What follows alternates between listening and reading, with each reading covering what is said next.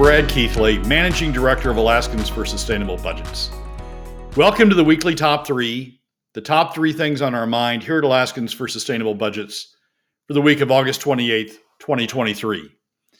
The weekly top three is a regular segment on The Michael Duke Show. The show broadcasts on both Facebook Live and YouTube Live, as well as via streaming audio from the show's website, weekdays from 6 to 8 a.m. I join Michael weekly in the first hour of Tuesday's show from 6:10 to 7 a.m. for a discussion between the two of us about our three issues. We post the podcast of our discussion following the show on the Alaskans for Sustainable Budgets Facebook, YouTube, SoundCloud, Spotify, and Substack pages, also on the Alaskans for Sustainable Budgets website, as well as the project's page on national blog site, medium.com. You can find past episodes of the weekly top three also at the same locations. Keep in mind that in addition to these podcasts, during the week, you also can follow and participate in the discussion with us of these and other issues affecting Alaska's fiscal and economic condition by following us on the Alaskans for Sustainable Budgets Facebook page and through our posts on Twitter. This week, our top three issues are these. First, we discussed the recent push to make subsidies for childcare the next must have state program. Second, we discussed the recent wholesale changeout by the Dunleavy administration of all of the key players on fiscal policy and why that's a concern for this coming legislative session. And third, we comment on a recent strange defense of House Finance Committee member Representative Will Stapp's position on fiscal issues. And now, let's join Michael. All right, Brad. Well, let's uh, let's dive into this here and get started. Childcare is the new must-have. It is the must-see TV Thursday of politics right now. Tell me about childcare. All right. So this last week has been interesting. If you're following the press and the editorial pages and, and things like that, childcare and the need for state subsidization of childcare, federal uh, government subsidization, some government subsidization of childcare, is just sort of just sort of exploded.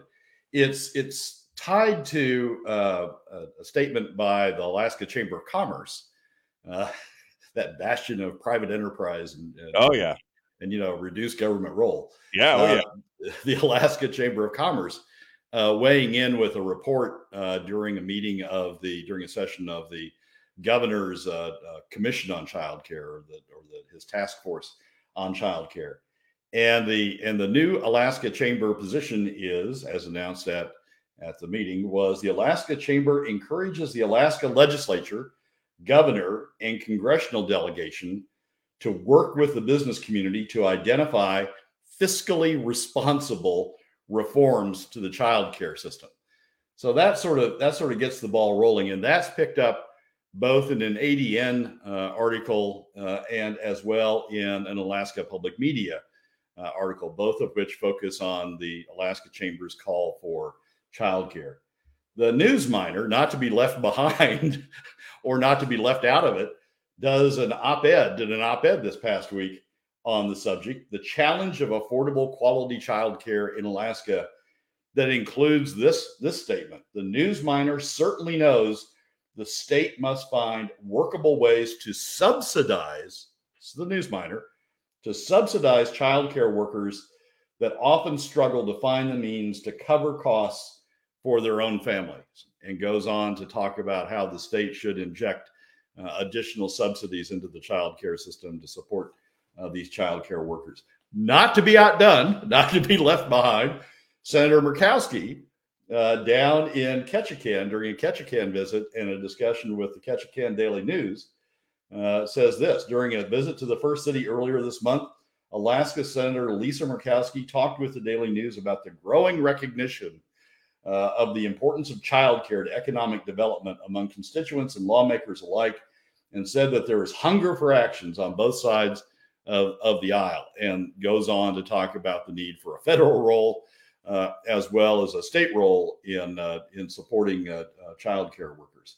So we we we had we've had the the the run up to K twelve the BSA. We need more BSA spending. That's going to hit us when we when we get into the next session. We there was been a session this past week uh, that involved Cathy Giessel and Chuck Kopp, who's the lobbyist for the uh, for the unions, the employees unions.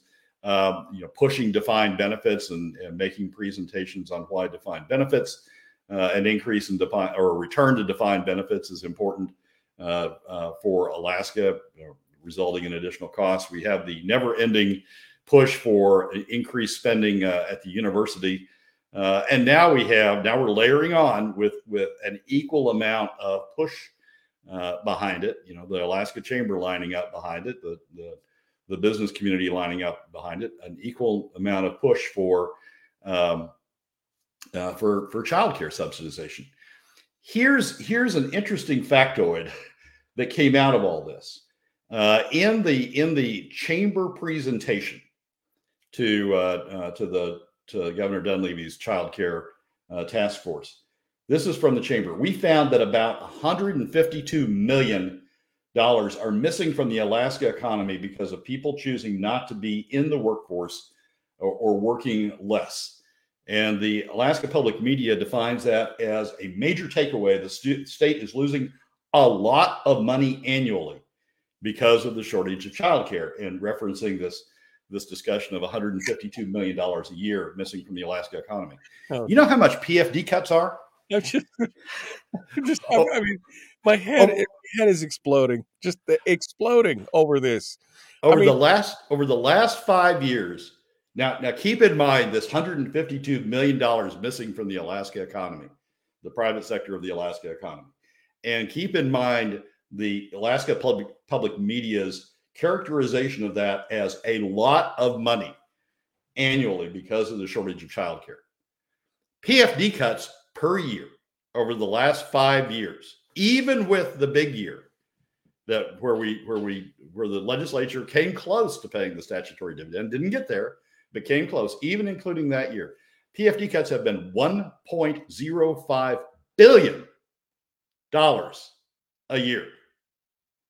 I was just going to say, you want to help employees, you want to help people who provide childcare, you want to help everybody. How about you just give them their full statutory PFD? That'd go a long way to helping those people find childcare and those providing it to be able to live and do all those other things. I mean, it's just this it this is madness, absolute madness. I mean, what is the, you've got the Chamber of Commerce, ostensibly the free market conservative solution to everything in Alaska. And yet they're going back to the government hat in hand to say, you've got to fix this.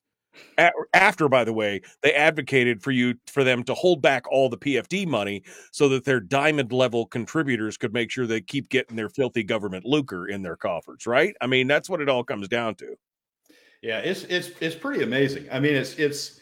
It, I don't think AP. I don't think the Alaska Public Media has ever described the amount of PFD cuts, the amount that's being taken out of the private sector of the economy, shifted to the government sector of the economy, and redistributed by 21 plus 11 plus one. I don't think that the the Alaska Public Media has ever described that as as a lot of money.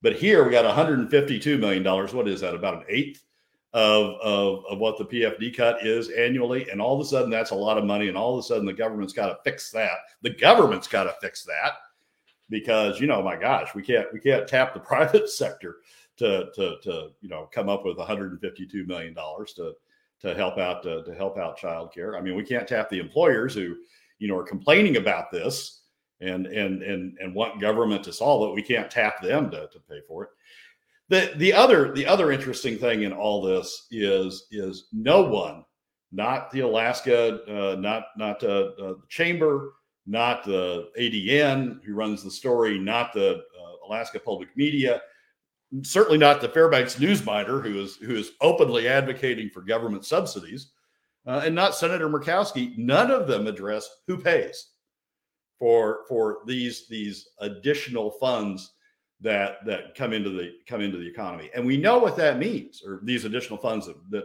that government needs to, to, to subsidize into the private economy. We know what that means. That means it's going to come out of additional pfd cuts because nobody's talking about alternative measures to the to the measure that the legislature has relied on for the last what seven years now. Uh, nobody's talking about alternatives. Nobody's talking about an alternative way of paying for it so what we're really talking about is taking money out of middle and lower income Alaska families, which you know the the all the reports are oh, we're worried about lower and middle income Alaska families because you know they need childcare in order to in order to be able to get in the workforce. What we're really talking about is taking money out of lower and middle uh, income Alaska families and giving it to other, giving it to government, so government can then subsidize specific sectors of, of the economy because the because the private sector doesn't want to do that. Even though the private sector benefits, even though the private sector would get the and employers and businesses, all these people who don't pay taxes, um, uh, would benefit out of the 152 million dollars of, of additional uh, additional activity that they claim would would occur. Even though they benefit, they don't want to pay for it.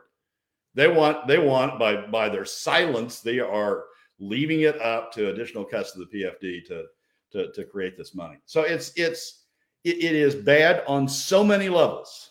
Yeah, that, absolutely. That, that, that I lose track of it after a while.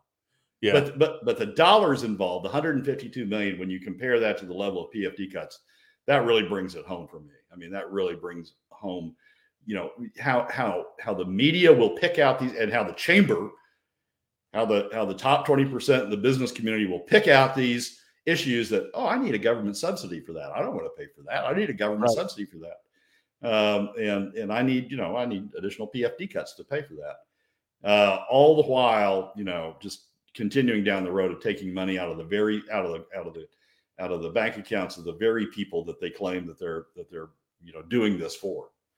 Well, and no talk of how we could make childcare easier in the state. No talk of restrictions, reducing government regulation, uh, pulling back on the bureaucracy of oversight and everything else. I mean, those are all things that that's all been cited. There have been news media articles here in the last three or four months about the difficulty in becoming a state certified child care worker and the hoops and the loops and everything you have to do, the costs involved and everything else. No wonder nobody wants to participate. But there's no discussion about making it easier, making it more streamlined, making it more efficient for people to do that. Instead, we have to look to government to pull more money out of the private economy to go ahead and fix this. And it's just it's i mean it is the state of the state right now. We're creating a dependency cycle. And none of this even touches on the deeper issues of how fast and how many times the money turns in the economy you know a billion dollars every year that's being lost in that you know that that could turn five six seven times. You know oh no we're going to take another 154 152 billion that is you know and, and by the way Anthony, I think, nails it here. Anthony says 152 million isn't being generated by those people who choose to work less or not work and don't take and, t- and instead take care of their kids. It probably costs five times that for those people to hire child child care, and that's what the government wants: a bite of the pie. You know, everybody needs to go to work and be good little worker bees and don't choose to take care of your own kids. Maybe you can't afford it. And then Capozzi has the Kati Capozzi from the human or from the uh, uh, from the chamber.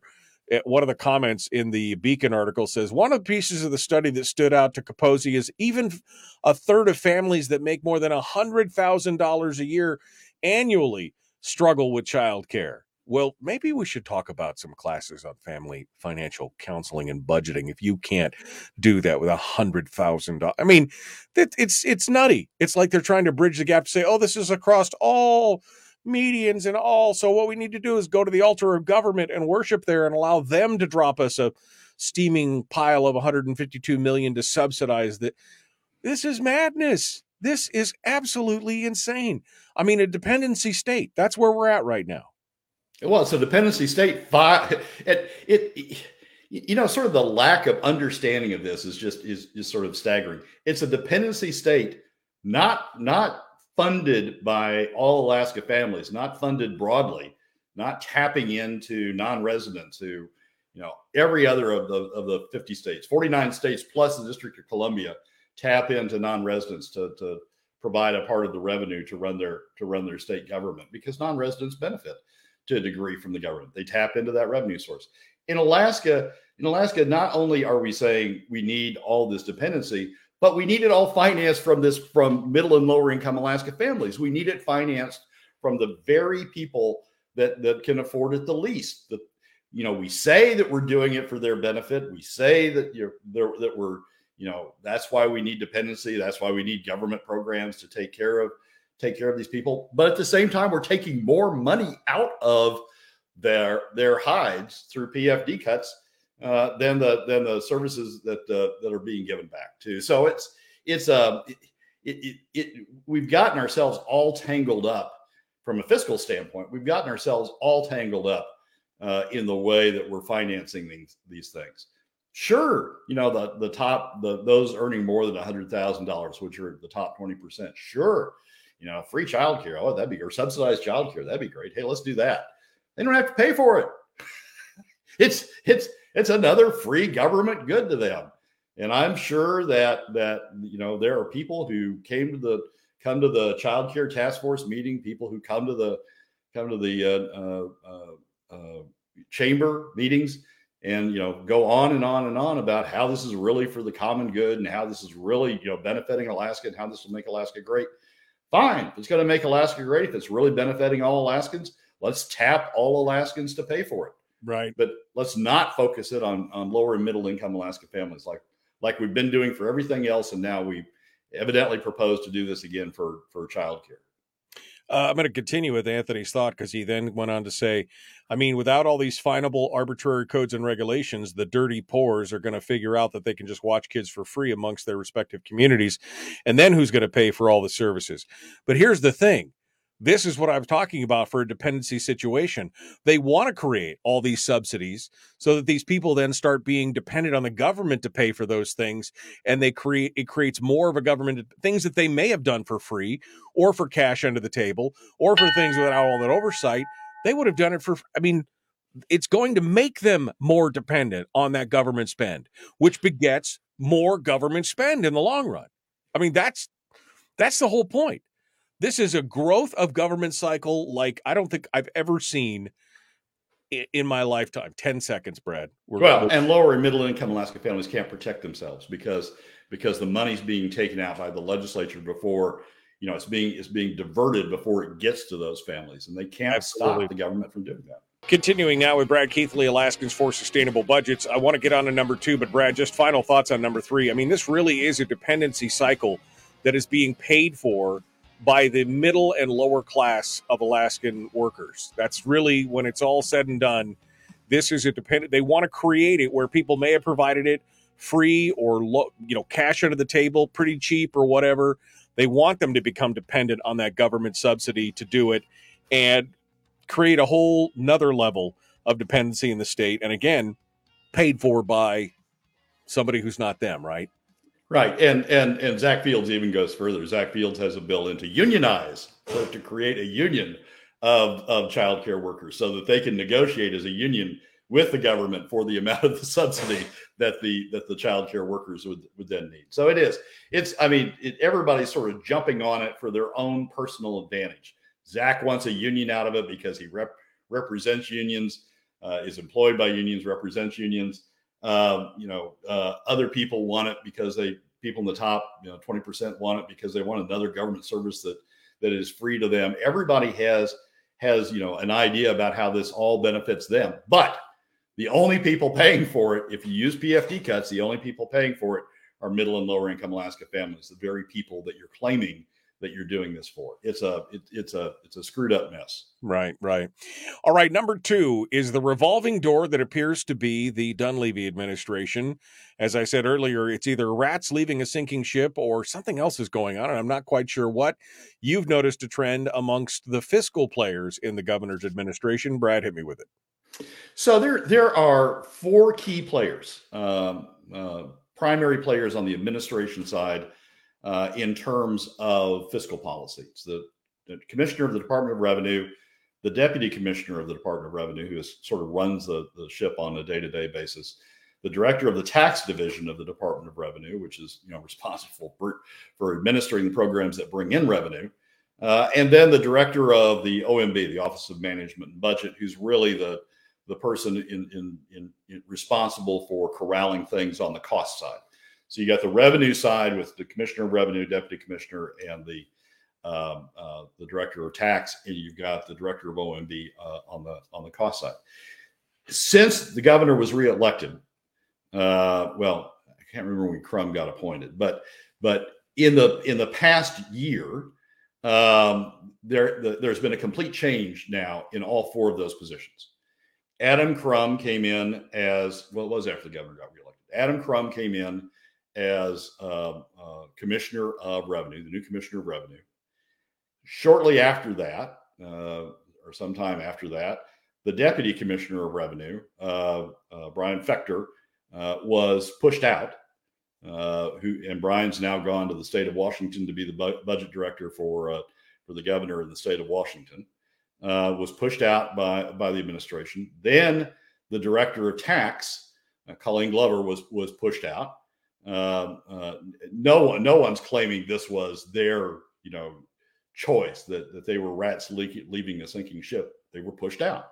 Uh, Colleen was was pushed out, and she's not been uh, replaced yet. That role's not been replaced. There's still an acting director of uh, of the Department of Tax. And now, uh, late last week, we uh, the uh, there was there was a rumor going around that ultimately got confirmed by the Alaska Landmine, and then an article that confirmed it in Must-Read Alaska that the director of OMB uh, Neil Steininger has been had been has been pushed out by the administration. Again, no claim that it was you know his own volition that it was rats leaving a sinking ship. It was he was pushed out.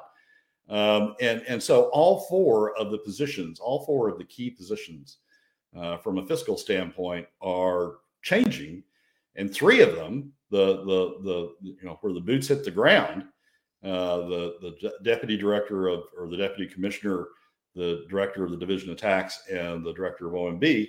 Three of them have been pushed out involuntarily. Now, the the Dunleavy administration has announced a replacement for, or has do have, does have a replacement for Deputy Commissioner of Revenue. They did announce uh, yesterday a replacement for the director of OMB. Um, so they're they're filling these slots. The director of tax is still not filled, but they're filling these slots. But but why are they why are they replacing these people? Brian had been in the administration in various roles since really the beginning of the Dunleavy administration. Um, uh, Colleen had been there since the very beginning. She was the director of tax that Governor Dunleavy appointed when he was first elected.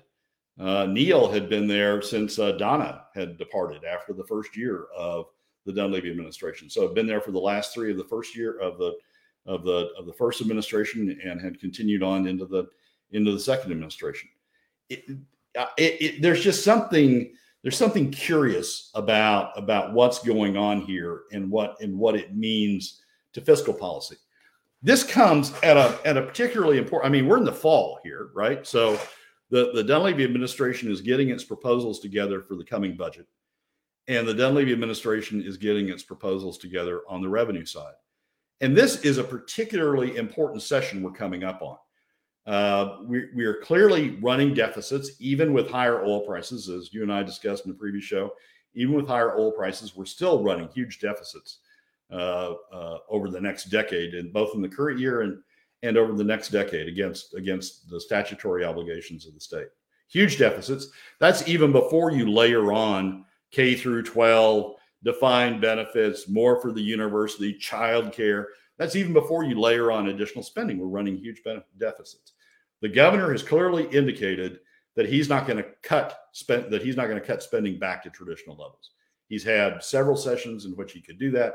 He's not done it. Last year, he finally faced up to the to the deficits and said, "Well, we're going to have to talk about sales taxes. We're going to have to talk about, you know, a, a fiscal plan and and and and getting this all under control."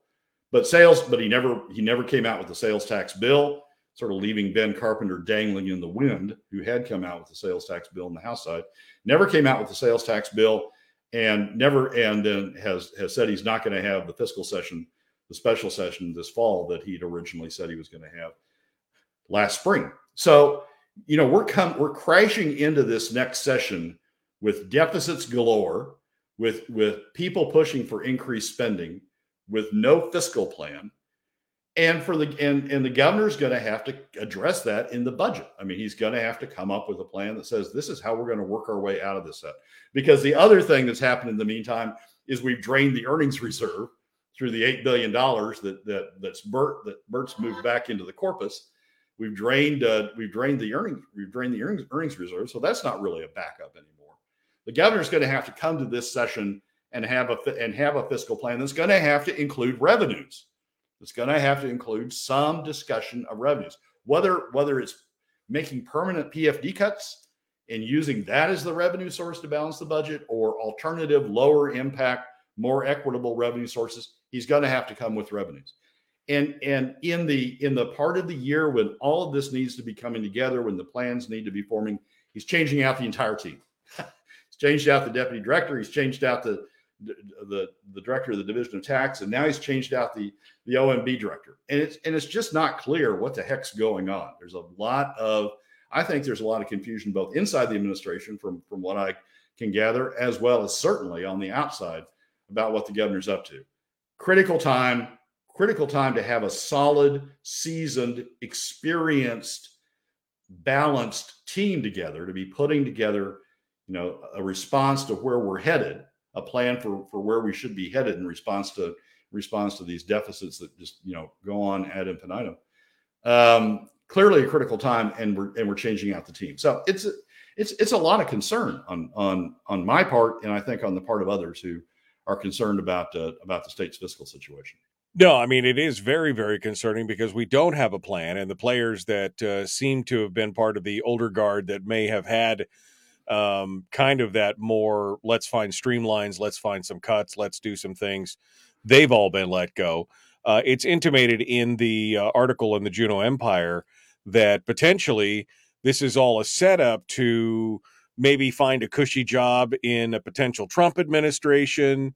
I don't know if it's a uh, if it's a way to you know shine himself up for the. Uh, uh but it, it's ironic that the Republican Party, supposedly the the party of smaller, more responsible government, that somehow by creating more government spending, that's going to endear him to that i mean it it but that's again that's where we are in alaska. You've got a split and divided party. The powers that be in the party are all about more government spend and subsidies and all this other stuff. And the other half is still wanting to have cuts and and he seems to be leaning more in the other way of the old guard yeah it's it's not clear michael what way he's leaning in i mean lacey sanders who's who he's announced as the replacer to as the replacement to Steininger is is a good bureaucrat as she's been her entire career. She's worked as a budget al- analyst either on on the part of various administrations in various uh, departments, uh, or she's worked with uh, uh Ledge Finance over on the legislative side. Uh, career, but she's had her entire career has been in administering budgets, uh, looking after budgets, explaining budgets, building budgets. It, it's it's not been in it's not been in you know cutting costs or, or bringing programs under control or or doing things uh, doing things of that nature. So you've got you you've brought in another person who's good at you know adding up numbers and, and making nice charts and and presenting them in front of uh, in front of committees. But you're not you've not brought in a person who has a history of of bringing things under control. So it's it's it, it, it, it's not clear what that message sends. But right. but it's but it's it's it's confusion. I mean, so let's go back to Brian Fechter. Brian Fechter was was the person who is respon- who was in OMB and responsible for writing a number of the government's fiscal plans uh, in the first part of the administration. Right. The second the second year of the administration, he wrote what I think is the best 10 year plan, the best 10 year outlook, the best fiscal plan that this state's ever had. And it talked about the all of the above that we were going to have to do some cuts, we were going to have to do some PFD restructuring, and we were going to have to do some revenues uh, to, to help uh, to help deal with uh, government spending and talk about and talked about broad based revenues. And he's and he's consistently had that voice through the administration. Well, he's gone. Colleen Glover, who who stood up to oil companies, knew the oil industry from her time uh, in private industry before she came in as director of tax stood up to the industry, told the industry at times that no, you weren't going to be able to get away with that interpretation of the statute that let you that let you go short on your taxes.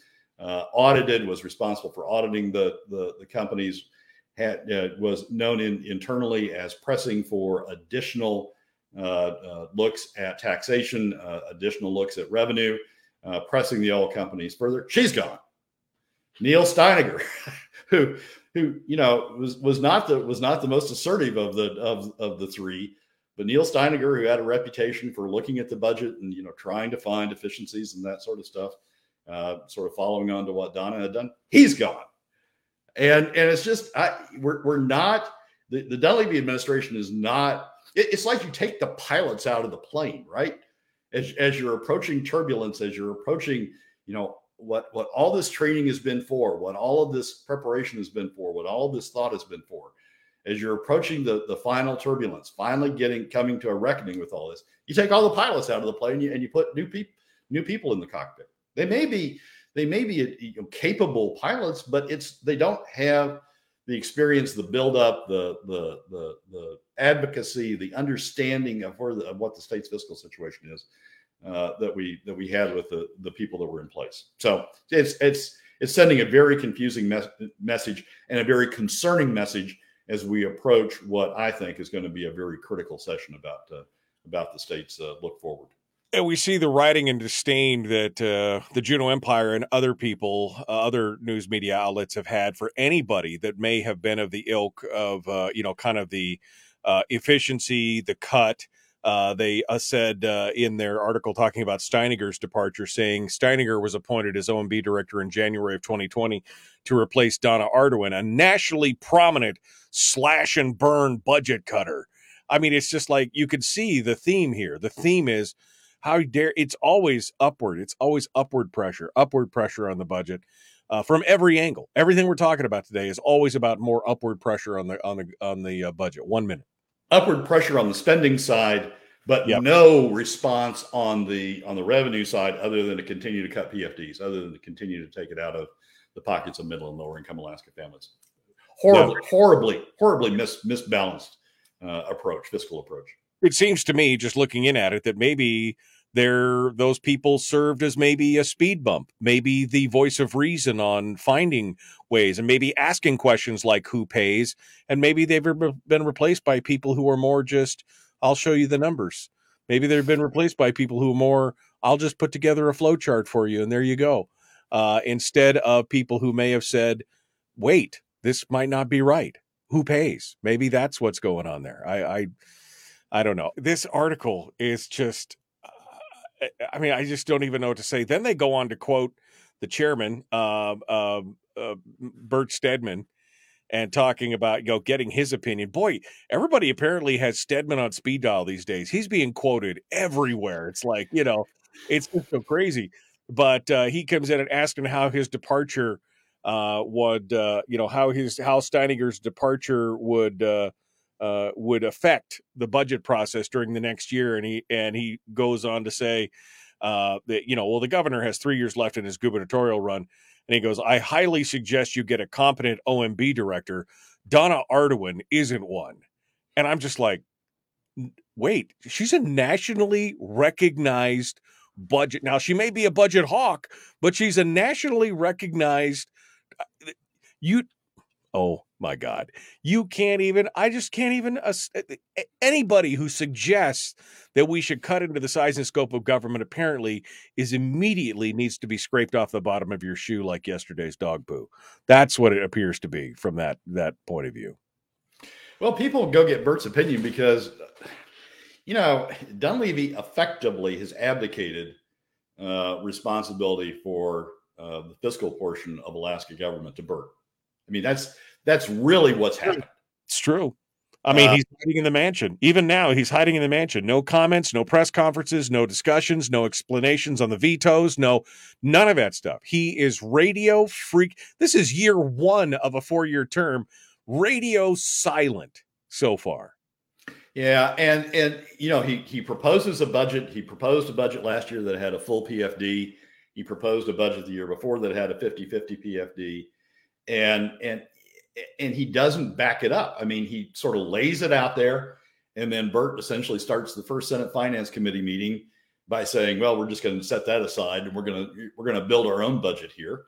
Um, and and the and the administration doesn't defend its budget. I mean, they send Neil in to sort of get eviscerated, or they did send Neil in. Now they're going to send Lacey in to sort of get eviscerated at the first meeting. As as as Stedman says, we're not going to pay attention to your budget. We're going to build our own.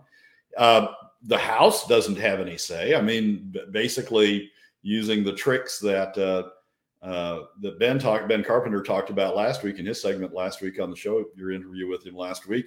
uh, the House gets you know ridden out of the equation, and and and the governor doesn't push back when it comes veto time. I mean, he doesn't veto. He doesn't say we're gonna have we're gonna have a full PFD or we're at least gonna have a POMV 50-50 PFD in this budget, or we're not finished with the budget, and I'm gonna I'm gonna send it back to you until we have that. He doesn't do that. He doesn't push back on on on the budget that gets sent to him by the by the Senate, who has run roughshod over the House. So basically, basically, Bert is the is is the fiscal governor. I mean, he he's running the show on the fiscal side. So yeah, the press goes and asks him because because he's the one that's running the show uh, on the fiscal side. He decides he decides we're going to stash eight billion dollars. Uh, we're going to call it prepayment, but then we're not going to treat it as prepayment. We're going to stash eight billion dollars from the earnings reserve into the into the corpus, create a crisis in the in the earnings reserve, uh, or at least we're going to say we're going to create a crisis in the earnings reserve. Stash eight billion dollars back, and the Dunleavy administration doesn't veto the first four; they buy off on the prepayment. And the second four they tried to veto but failed because they they didn't cross out the right line, um, and so Bert gets away with that. It's it, and and and the people who would the people who have been thinking about a more responsible approach on the administration side the people have been putting together more responsible plans on the administration side Brian Fechter colleen glover neil Steininger, they're all gone so i yeah it, it's just it's it's it's very difficult to figure out what the heck the administration is doing other than nothing they're just going to not they're just not going to do anything. They're going to come up with budgets. They're going to put pieces of paper on the on the table. Let the let Senate Finance, you know, throw those throw those in the trash can, uh, and then and then build their own, and then not veto it. Not not try to defend their position and let and let uh, Senate Finance veto it, and just let keep on going. Yeah, it's uh, it's amazing to watch. I mean, this is like a slow moving, slow motion train wreck. I mean, really, and you can't look away. You're watching it happen.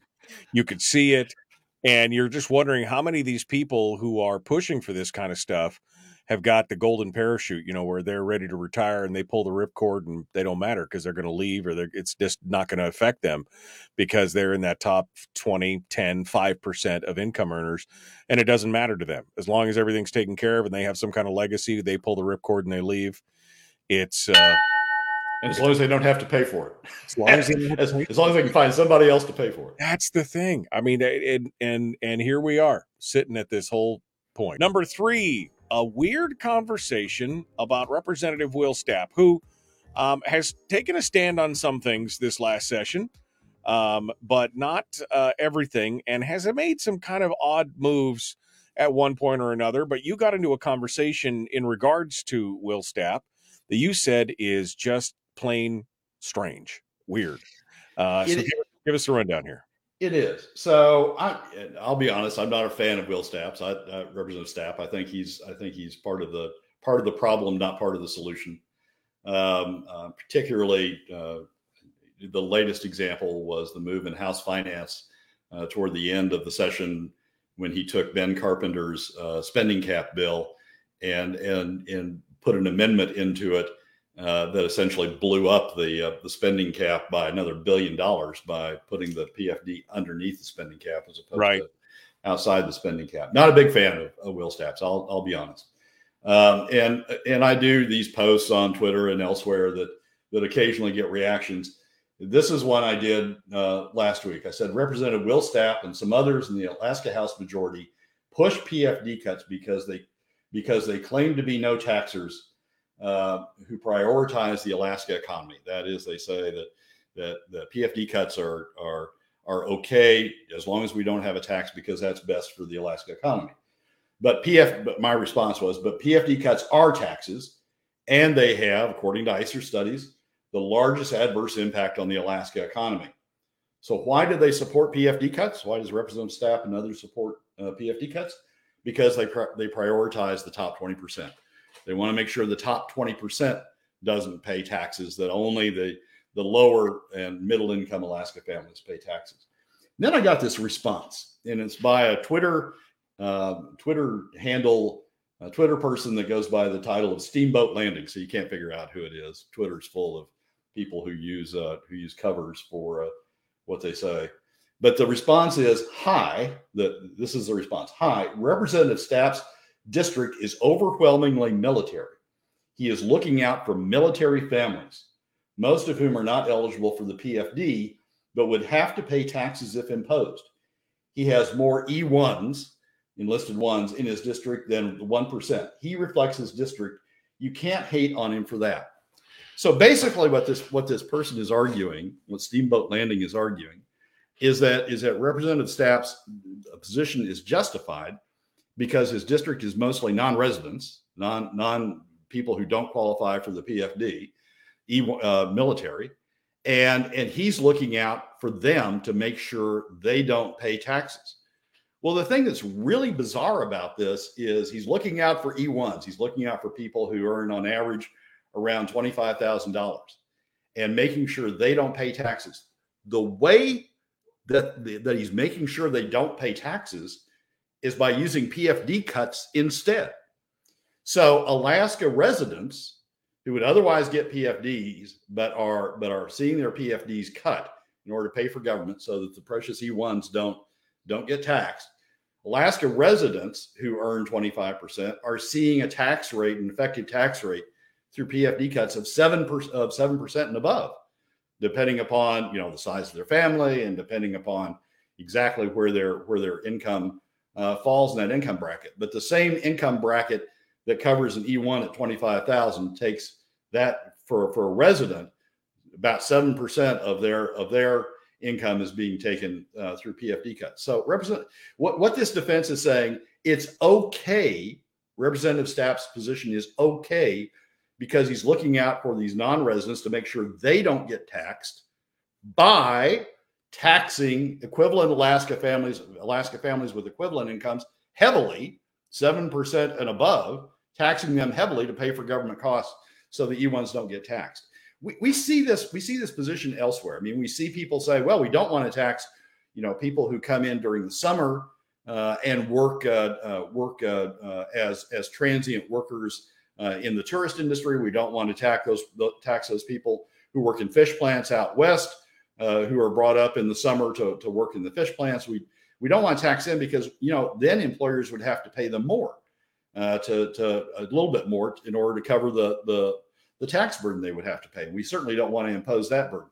So you're what you're doing is letting non-residents, whether they are fish workers or they are people who come up and work in the tourist season or people in the military you're letting them off the hook entirely. No other state does that.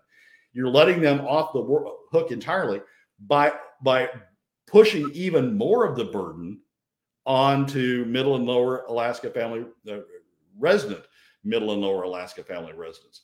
You're using middle and lower income alaska alaska residents to subsidize non-residents by not charging them for the, the cost of government while you're overcharging uh, middle and lower income Alaska families. It's just a very it's a very strange defense. And if this is in fact, if this is in fact the motivation behind Representative Stapp's position, if this if this defense is in fact what he's thinking, I'm going to look out for the E1s. E1s. I'm going to make sure they're not taxed at even at even at the expense of middle and lower income Alaska families residents here. We're going to charge them more so we can right. so we don't have to charge the non-residents. If that is in fact uh, Representative Stapp's uh, position and, and, his motivation, we've got him on House Finance. We've got him making policy. That that may be okay, may be okay for a representative of that district, but we've got him on House Finance making policy for all of the state, prioritizing non-residents over residents penalizing residents in order to subsidize non-residents. It's just a very it's a very bizarre defense. Look, I'm not after the military. I'm not after E1s. I'm not saying that you know that we ought to tax them more. I'm just saying they ought, like it happens in every other state in the District of Columbia, they ought to at least contribute some to the right. costs of Alaska. Because in every other state, if you're in the military, you pay whatever the resident or the, the the the taxes in the local areas, whether it's a sales tax or an income tax or whatever it is, you pay those things. It doesn't exempt you from it. And to have somebody else who is a local resident have to pay a disproportionate share or carry the full load, as in the case is what uh, this person just said in defense of Stapp, is insanity.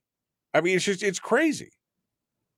I mean, it it it, it may have made it may have made sense. At least it was hidden back in the early 20 teens when we were using savings to to to to pay for the deficits.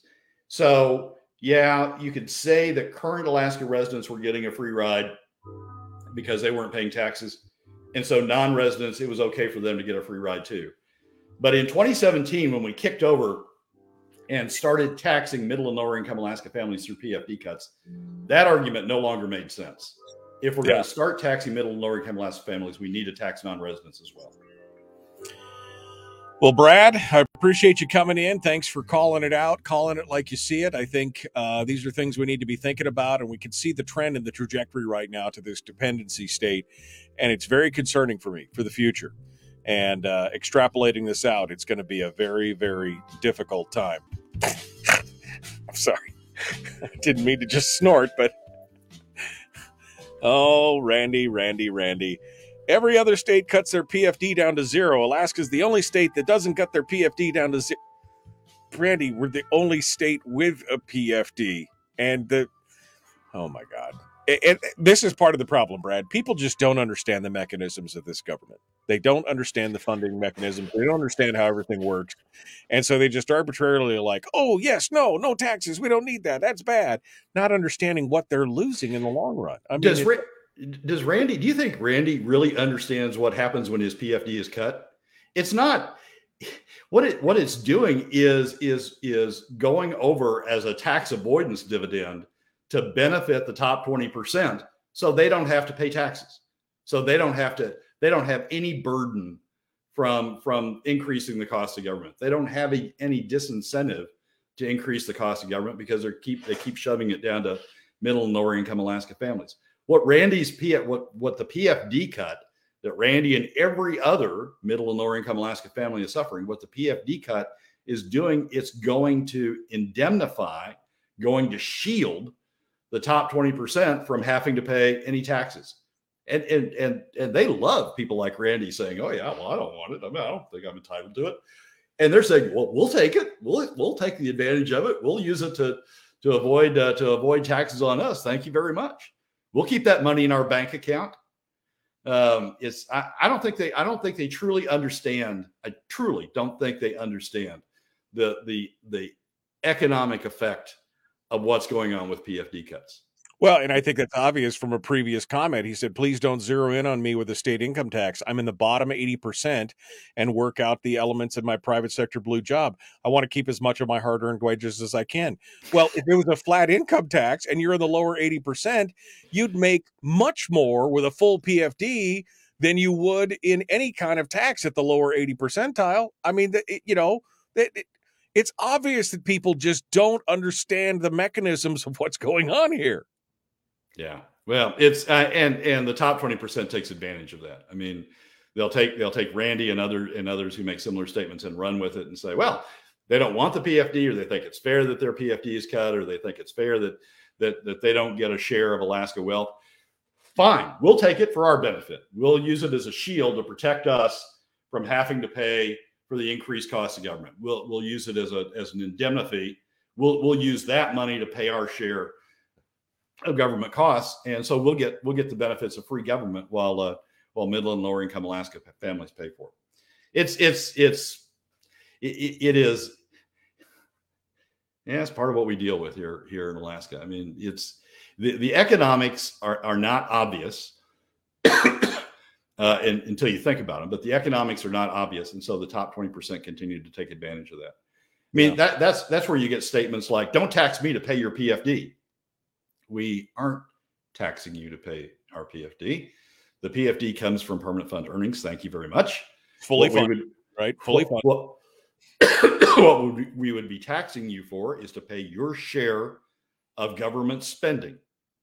Yeah. Just like on, with a broad-based tax, we'd be taxing non-residents to pay their share and taxing others to pay their share as well. We're taxing you to pay your share of government spending. What you want when you tell me don't tax me. What you want is you want continued free government no matter how much they're spending. And you want it paid for by taking money out of the pockets of middle and lower income Alaska families through PFD cuts. You want free government. Right.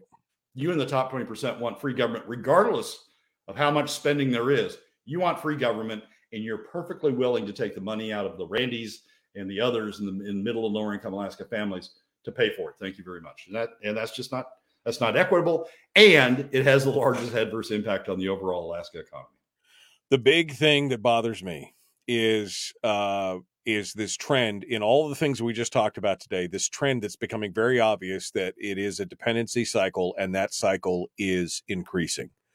That every problem, the solution is obviously government the solution is obviously more government money, which in turn it's that self-reinforcing thing. It's it's that's where we're at in the state. We're going to be dependent completely on the state in the future if we continue this trend. There will be no industry. The private industry will not be important. Nothing else.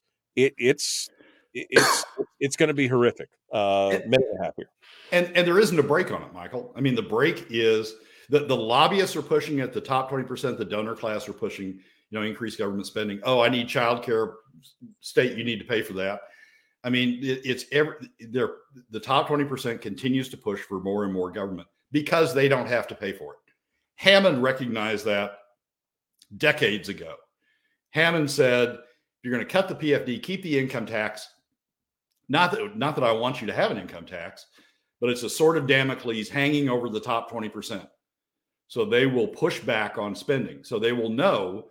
that if if spending increases beyond traditional revenues, they're going to have to pay a share of it, and it will hang there like the sword of Damocles, and they will push back on spending. Well, the legislature, for whatever reason, chose not to do that. Chose not to have the income tax as a contingent as a contingency sitting out there. So when when push came to shove in the middle 20, 20 teens, the top 20% said, take it out of the PFD, take it out of Randy's pocket, take it out of Michael's pocket, take it out of you know everybody listening to this program likely. Take it out, of all of their pockets. Just don't top 20% saying just don't take it out of mine. Oh and by the way increase government for me would you? You know let's have defined benefits because i want to you know i want to have a, a, better pension program. Let's have increased k through 12 spending. Let's have you know child care for me. Increase spending and i'm not going to stop it because i don't have to pay for it Brad Keithley, Alaskans for Sustainable Budgets. Brad, thanks so much. I appreciate it, my friend. Mike, Michael, as always, thanks for having me on.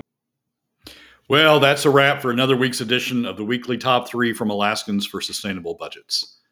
Thank you again for joining us. Remember that you can find past episodes on our YouTube, SoundCloud, Spotify, and Substack pages, and keep track of us during the week on Facebook and Twitter.